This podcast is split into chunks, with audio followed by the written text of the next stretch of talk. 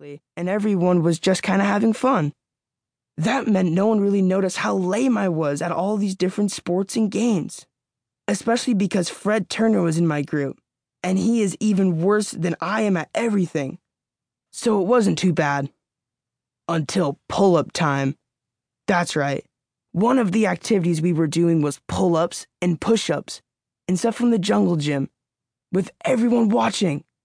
So I did what any smart, weak kid would do I hid. I went to the back of the line and just kind of blended in. When other kids would jump on the pull up bar, everyone would count for them. Mike Swearington did 18. Billy Hacker did 24. Jennifer Phillips, who does gymnastics, did 27.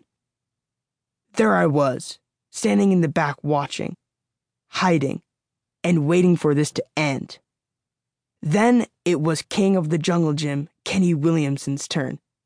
He went up and did 11, which is actually pretty good when you consider how huge he is. He didn't seem to care until someone yelled from the crowd, He's not as strong as he looks. There was some laughter, and I saw Kenny get madder and madder. He wasn't sure what to do until he saw me looking at him, and our eyes locked. He slowly raised his finger and pointed it straight at me. What about him? Kenny barked.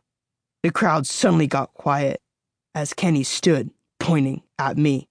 He hasn't gone yet. Let's see what Marc can do.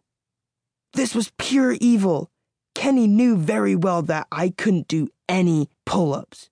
He had seen me in gym class, trying to do one for the last year and failing every time.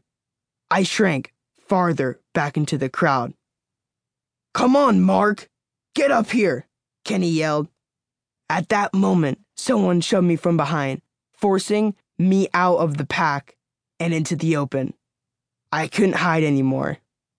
Mr. McGuire, the teacher in charge of this activity, turned and looked at me. Have you gone yet, Marc? He asked. No, Mr. McGuire, but I'm.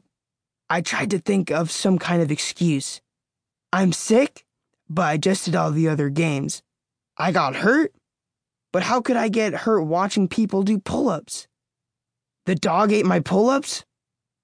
Then jump on up there, Marc, said Mr. McGuire with a stern but encouraging look. Let's see what you've got. Okay, I said. I slowly made my way up to the pull up bar. The entire crowd was staring at me. All I saw were eyes everywhere, Go ahead, Marc. Get on up there. said Mr. McGuire. Yeah, shouted Kenny. Let's see what you got. I finally got up to the pull up bar and looked up at it. I wished so hard that this one time I could do some pull ups, or that I could just disappear, Come on, Marc. Let's go. Said Mr. McGuire. Yeah, Marc, let's go, added Kenny, mocking Mr. McGuire. The crowd became completely quiet as I reached up. I bent my legs, I jumped up, and grabbed the bar. I hung there. I started to pull. Nothing happened. I pulled harder. Nothing happened. I wiggled my body around. Nothing happened.